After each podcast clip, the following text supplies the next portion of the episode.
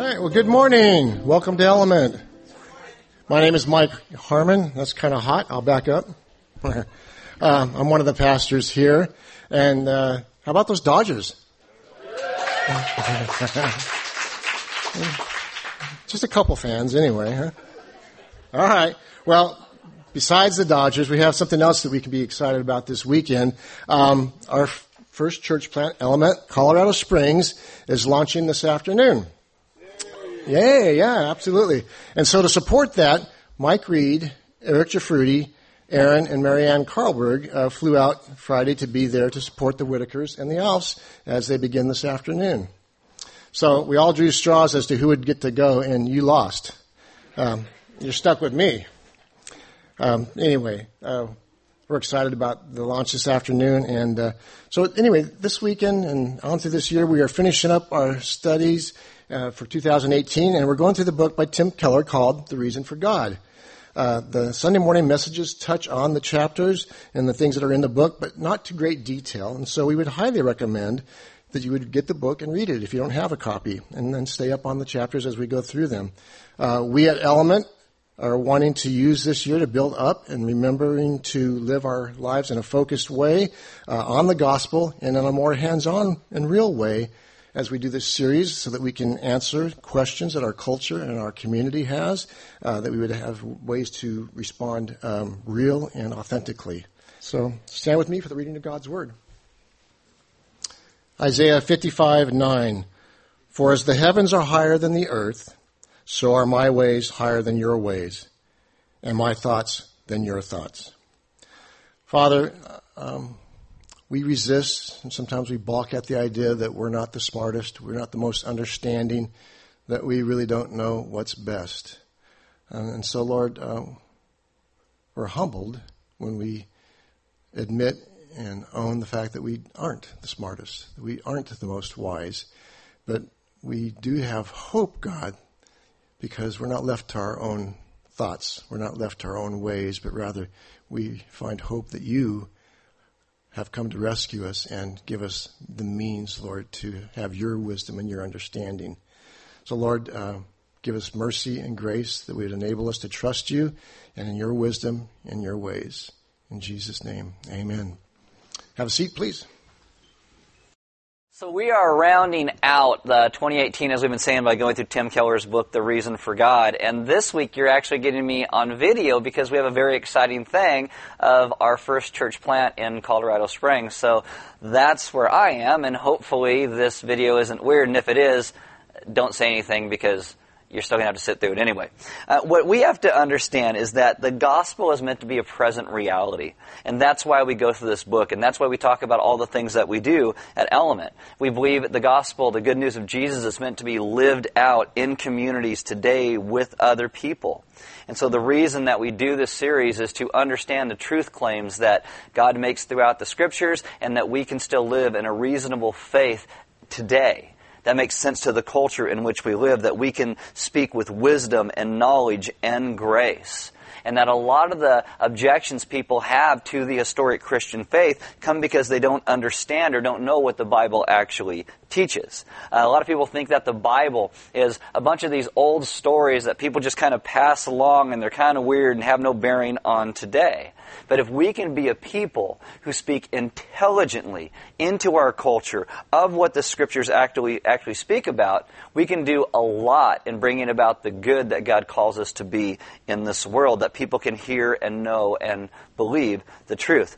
And so today we're going to look at this thing about science and Christianity. Are they at odds with one another? How do they, they come together? Because people say things like, I can't believe in faith because it's not verifiable. It's something I can't see. This goes all the way back to what we talked about in the first week during this series that people have this warped view because Christians begin to tell everybody that faith is just believing something. Muster it up enough in your heart, and when you have enough belief, well, that's faith. And that's not what faith really is.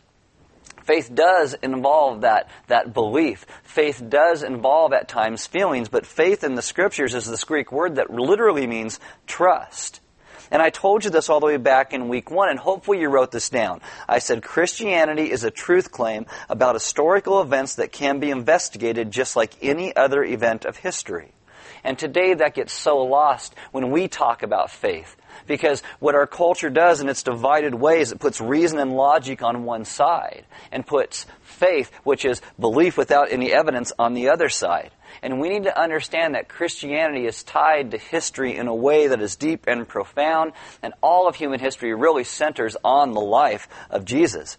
So many people today now say, well, hasn't science disproved Christianity? And I think that's really funny, because the only thing that science seems to disprove, given more time, is itself a lot of times what science does is it comes along and says, oh, we used to believe this, but that wasn't right. Now we believe this thing over here. And, and as we get smarter, science tends to keep disproving itself. But no, it hasn't disproven Christianity and it hasn't disproven the Bible. Actually, as archaeology catch, catches up to what the Bible has said, it continues to verify what the scriptures teach. So let me say this from the outset. When I'm using words today like Christianity or science, I'm referring to very broad terms. Broad terms. And there are Christians out there who make some bizarre science claims that aren't really true. Then they don't get those from the Bible. But there's also people in the realm of science who make some very, very bizarre claims that not all scientists would adhere to. And so we can't really judge either side by the extremes that are in it. So think about it this way. Science is man's interpretation of nature. And theology is man's interpretation of the Bible. And I don't think there is any contradiction whatsoever between nature and the scriptures, between nature and the Bible. The problems come really between science and theology, how we interpret nature and how different people interpret the scriptures. And I hope that makes sense. I mean, think about the creation narrative in the Bible. Sometimes people have gotten mad at me for saying this, but Genesis was not meant to be a scientific treaty on when the world was created. We as Western linear thinkers, what we like to do is come up to the scriptures and we like to say what was the hour and the minute and the second that everything happened. And so we look at, at dates and genealogies and kingdoms and some people will say, well, the earth is between six and ten thousand years old because these are the dates that the Bible gives. And you have people who argue for the age of a very young earth. Sometimes they want to talk to me about it. And I'm like, Great. You can believe that. I, I don't have any problem with you believing that. Other people come along the other side and they say, no, we have radiometric dating methods and carbon dating and the earth is six to ten billion years old. And I'm always like, okay, great. Because the point of Genesis and what it talks about is that God did it that there is a creator, and that creator is not us. We were made and designed to be in a relationship with God, and we may not, on this side of heaven really understand how or when it all happened. But our focus should be our Creator. And so when Moses compiles Genesis and all those genealogies with all those lifespans, it's because the God of this universe is bigger than things that we really understand, and He is the source of life, and He is at work in human history. Many of the things that you see in the scriptures are reminders of people with normal, average, everyday lives that God steps into and does something amazing. And when you read these long lifespans, it, we lose a lot of the original meaning of those ages, but they had meaning when it was written for the people who read them. The Bible is bigger than Western linear thinking. And as I said, we'll probably never truly understand creation uh, uh, and how it all comes about this side of heaven. But even Big Bang theorists are now postulating that there wasn't just one bang. It was now many bangs in many places because it looks like creation just sprang into existence. What does that sound like, right? Ethan Siegel, an astrophysicist and science writer for Forbes, writes this What all the evidence points to is a counterintuitive but no less true conclusion that the Big Bang occurred everywhere all at once. The evidence for this is overwhelming and comes from the universe itself. The universe, if we look at the large scale structure of how galaxies cluster, of what the leftover glow from the Big Bang looks like, of what the average density is in regions more than a few hundred million light years in size, we find two important observational facts about the universe. It appears to have the same properties everywhere, and it looks the same in all directions. In physics terms, this means the universe is homogeneous, that means the same in all locations, and isotropic, the same in all directions. Now it's very interesting because that does sound a lot like Genesis 1-1. And there is no problem with what he just said and Genesis 1-1 together. In the beginning, God created the heavens and the earth, that God made all things. Genesis 1, it is poem and it's lyrics and it has movement, and then Genesis 2 becomes narrative, and it's all meant to help focus us on what is important who God is and our relationship with Him. The scriptures show us the beauty and majesty of this creative God who is full of love and life and intends for us to live life with Him. And we get so self obsessed and so self focused to the point where we start to destroy ourselves and put ourselves in the place of God. We call this sin. It's rebellion against who God called us to be. But God then comes into our lives and He provides us a way out of the mess that we have made into relationship with Him again. And this is really what the scriptures are about. So we can have lives lived with Him, that our lives can be put together the way they were meant to be, to have the fullness in who He is. And the whole movement of the Bible is God redeeming us from our broken way of life. And there is no contradiction in that with nature and objective verifiable science. And today I'm going to throw a few quotes at you from, from different people because I think they help show the wide range of how the subject of faith and science is viewed. As I said the first week of this series, many people today think all science is based on fact and all faith is based out of wishful thinking. Uh, Richard Dawkins, who is an atheist, he said, faith is a cop out for ignorance. Science is based on fact, where religion is based on belief without evidence. Many people believe that, that faith is something that has no proof to it. But as we've constantly talked about in this series, our faith has reasonable proofs to it.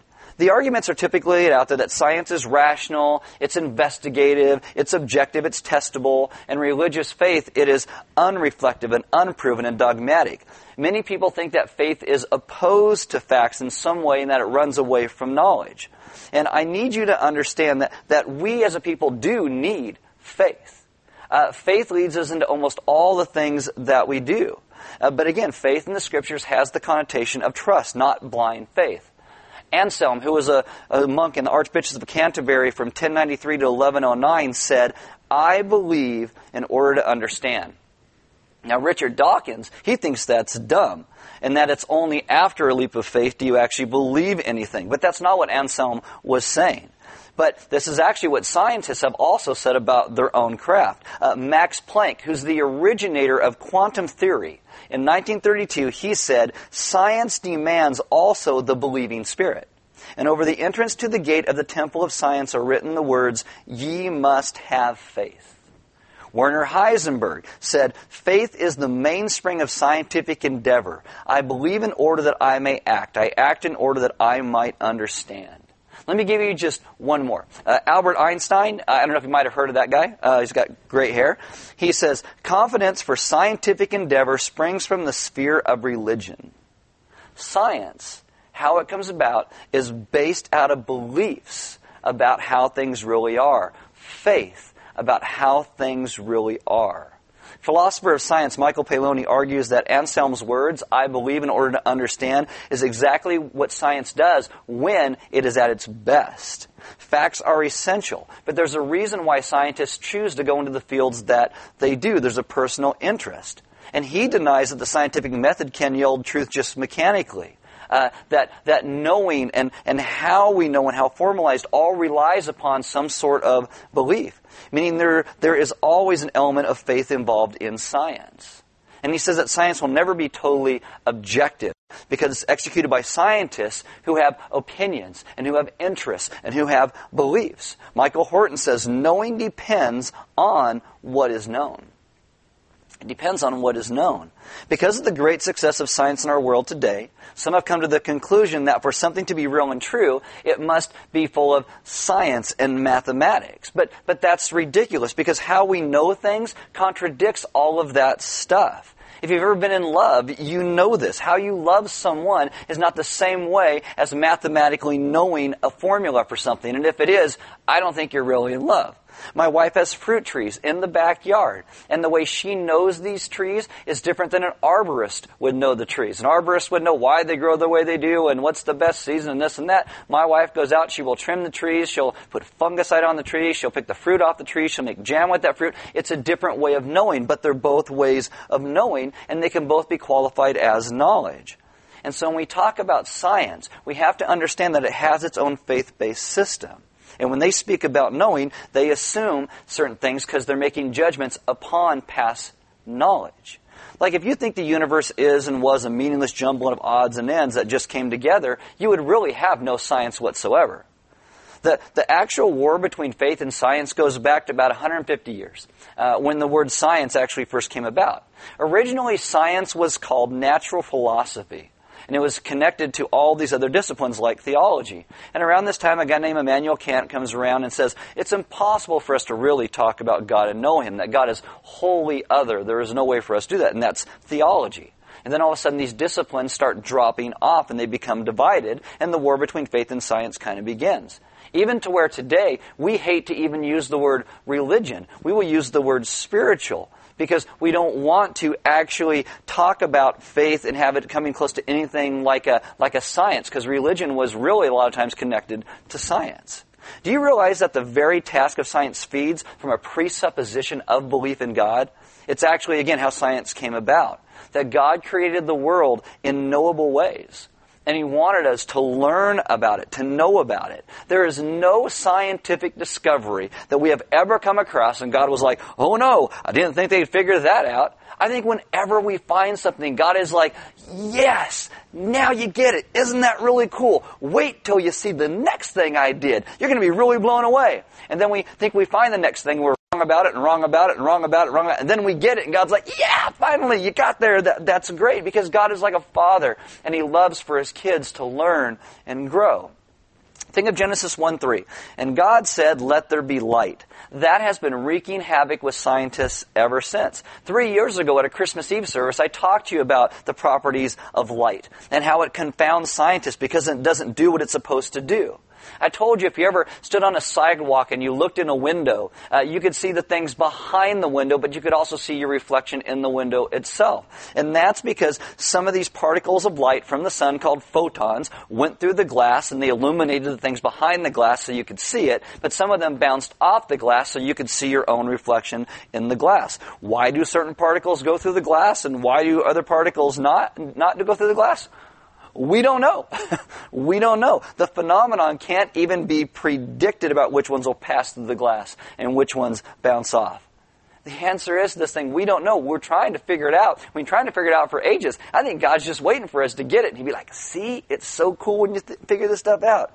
I think scientists can turn possibilities and list all kinds of potential outcomes about light, but in the end, that's the best that can be done.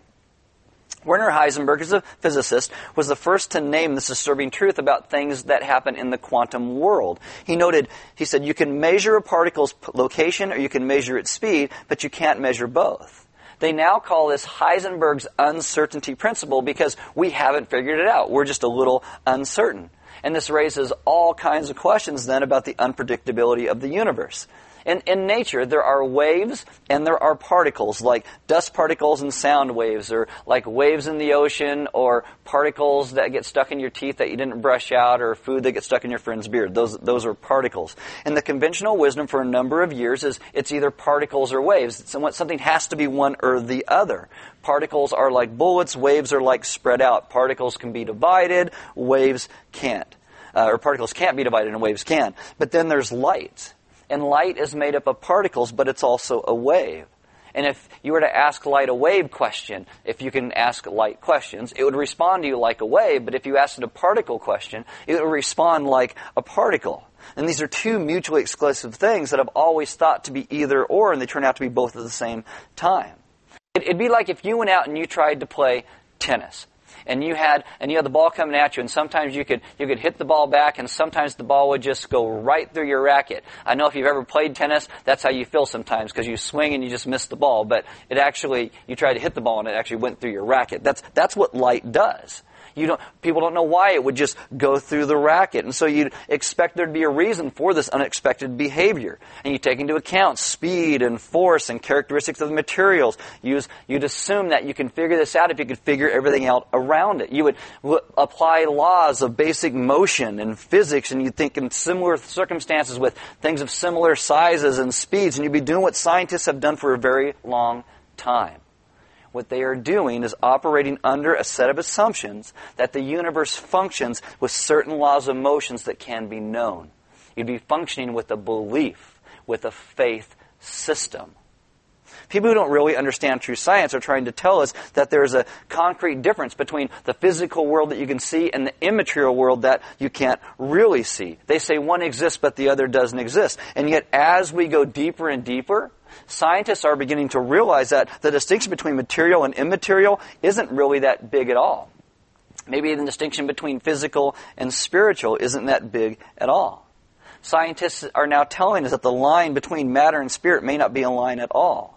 In an article about physicists and the Higgs boson particle, Jeffrey Kluger in Time magazine says they're grappling with something bigger than mere physics, something that defies the mathematical and brushes up, at least fleetingly, against the spiritual. And so, this image uh, that we have in our minds of a scientist that stands back, watching, examining, analyzing things from a, per- perceived place of non involvement is simply not true. It's not true.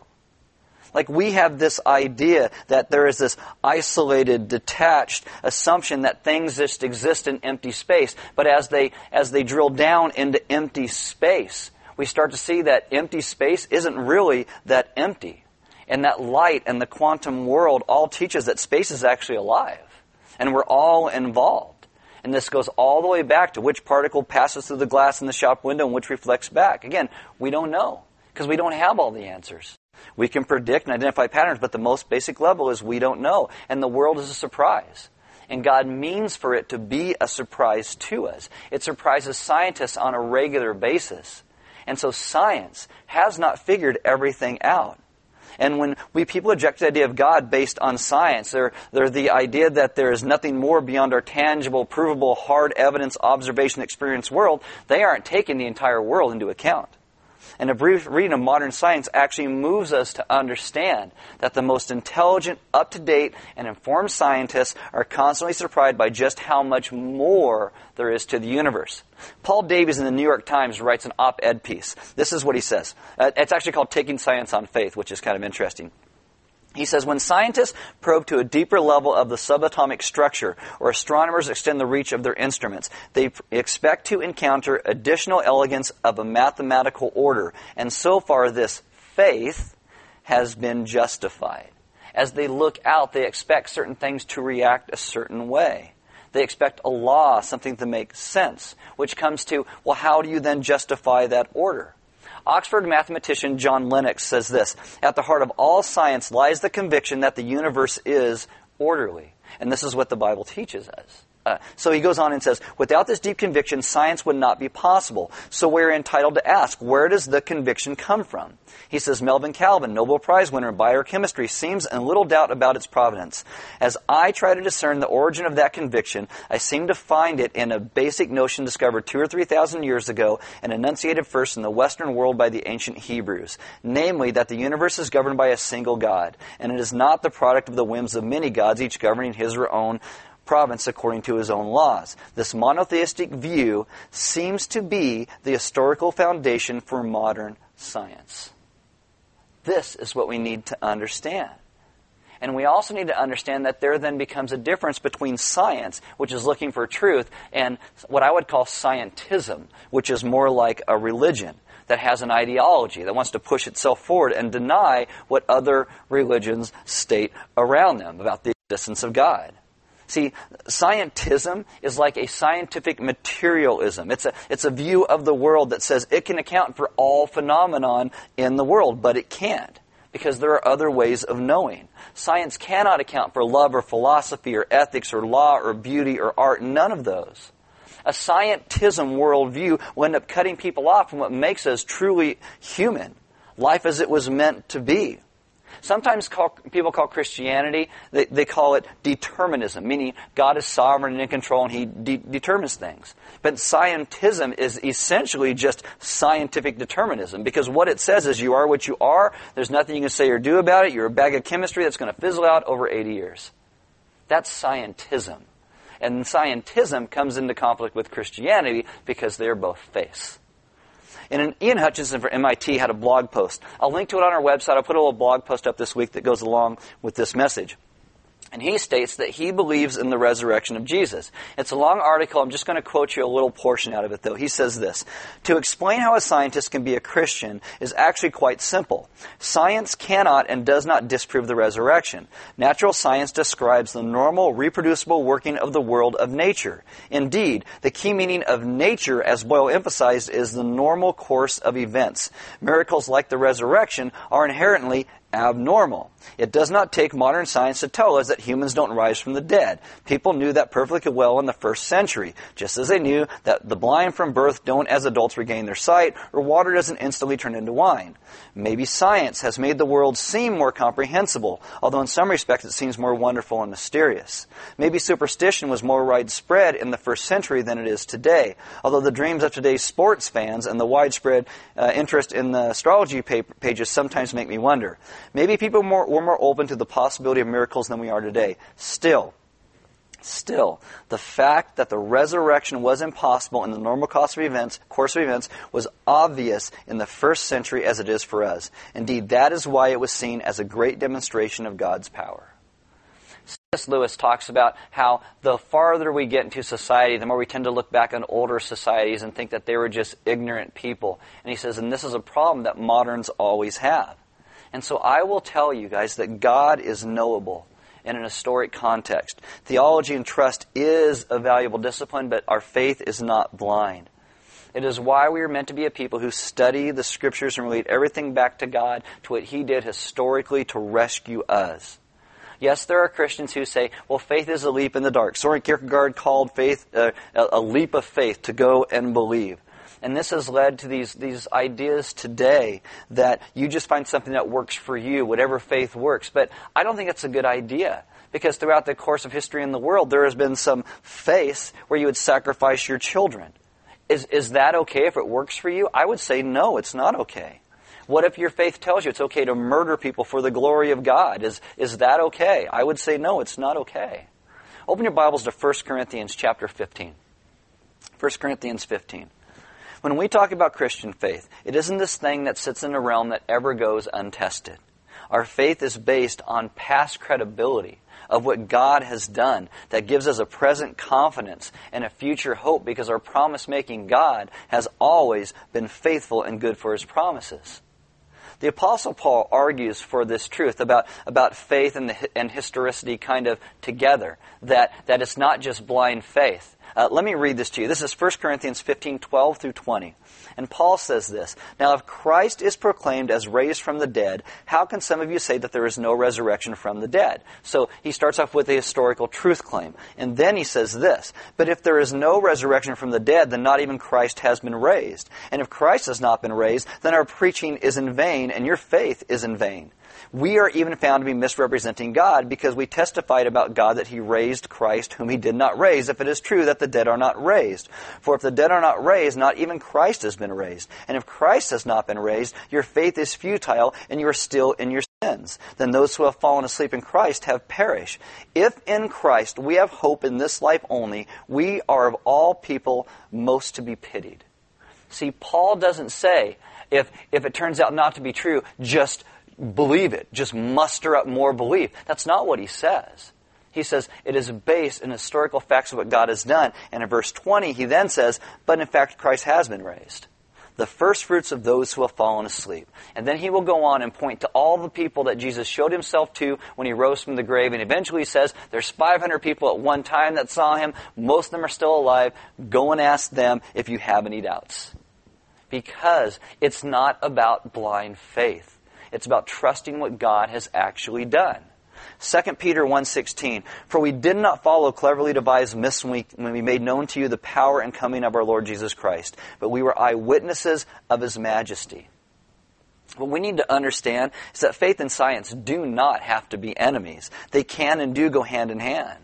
And the beauty of what the scriptures want us to learn and explore and know is to know God better so we could talk about Him in this world in a way that makes sense about the good news, that we have faith in a God who came to save us, and that faith is a reasonable, true faith. That our God has been good for His promises, and there are things written in the Scriptures that we are never really going to understand this side of eternity. And yet we keep trying to figure them out. And whatever things we do figure out, it doesn't contradict the things that have been said in the scriptures. We trust that God is real and true. Uh, science and Christianity are not at odds. They are not at odds because the scriptures and nature are not at odds. And so we are a people who get to trust what God has said and what God has done. And this happens more, I think, if we're a people who actually start to read the Bible for what it actually says and not for what other people tell us they think it says, actually read it ourselves. And we understand that a lot of the crazy things that people say aren't things that are actually in there. And we trust the truth as God has revealed it. This is one of the reasons that bring us to communion every week. This is where you take that cracker and you break it like Christ's body was broken for us, and you dip it in the wine of the grape juice that represents His blood that was shed for you and me. Because God made promises, and He was good for those promises. And as Paul said, it's not just about mustering up enough belief that Christ did it. He said, if it didn't actually happen, we're to be pitied above all people. But historically, it happened. And that's the reason we have a true and real and knowable faith. Is that because it happened. And so I invite you, as you take communion today, to take great confidence in what Christ has done to rescue us in real historical ways. That the good news of the gospel is that we get to live and have a relationship with God again because of what Christ has done, because of the promises that God made to rescue and restore and bring us back in. The band is going to start to come up. Uh, as they do, please feel free to take communion and remember what God has done to rescue us. Uh, there'll be deacons and elders in the back. And if you guys need prayer, if you have maybe been in a place in, in your life where you found it hard to trust or believe because you thought that science and Christianity were somehow at odds, uh, I want you to have great confidence that they're not. And they would love to pray with you if you like you're kind of kind of stuck in that place today. Again, uh, as as I as I want to say throughout this series, our faith is reasonable and right and true, and we need to be a people who have great confidence in what God has done because God rescues and saves his people. Um, we, we invite you to uh, give. Uh, there are offering boxes next to every single door. God gave so much to us. Giving is part of our worship. It's a response to what He has done. And there's food outside. Grab something to eat. Take some sermon notes. Ask one another some of the questions out of those sermon notes. And maybe, you know, go a little bit deeper into that. You know, where are the places that you thought that science maybe has disproved Christianity? Or maybe somebody said something that you thought disproved Christianity based on some scientific claim. And, and talk about those things. And then, if you can't have all your questions answered, well, feel free to send us an email or, or talk to us or something like that, and, and we'll help you find the answer. Because, guys, our, our faith is a knowable faith based in the real world that God has created. And yes, God at times does do miracles which are abnormal in the course of human events, and He does do those things, but we know that they're abnormal, and that's why we call them miracles. And so I would invite you to be people who have great hope and trust in the person of who Jesus is. So uh, let's pray. Father, we're grateful that what we believe in, what we put our trust in, is verifiable. It is historical. It's reasonable, and that our world, nature, creation, is not in conflict with that. Lord, you actually have created such order and such design and such beauty that we get to live in. And uh, Lord, it's obvious to us if we would look. Um, but Lord, we at times experience and see the chaos, the disruption of the order, of the goodness of your creation. We um, we see it in the world around us, and we experience it in our own lives. Lord, the chaos because of our turning away, because our choosing our own wisdom and understanding, because of choosing to go it alone, to go our own way, we've created and wrecked your creation. We've created chaos. And Lord, yet you didn't leave us there. You've come along to rescue us. You've come to turn us back to you, to provide a way home and his name is Jesus. Lord, his life, his death and resurrection has created our redemption, our recreation, that we might know you, that we might yield to you, that we can come back. And Lord, not only that, but because of Jesus, you've come to dwell in our midst. And specifically, you've come to live in each of us individually by the Holy Spirit.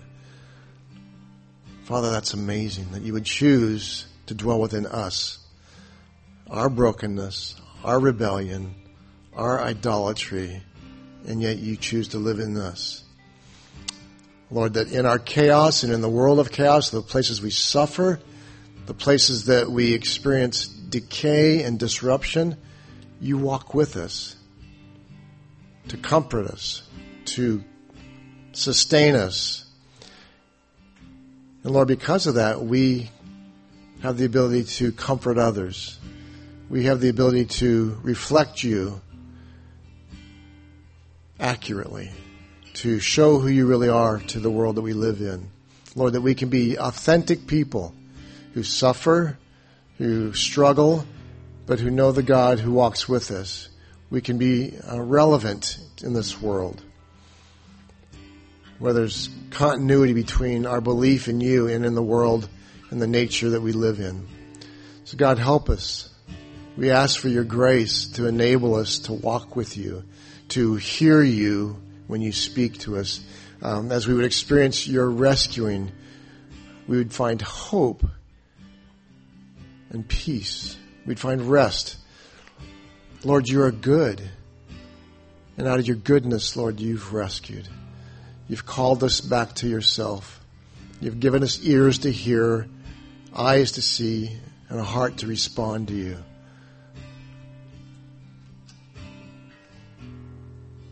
Lord, we give you our trust. We put our hope in you. We believe the truth and pray that you would enable us to be those who reflect you, to be reconcilers, to be your ambassadors in this world. Thank you for that grace. In Jesus' name, amen.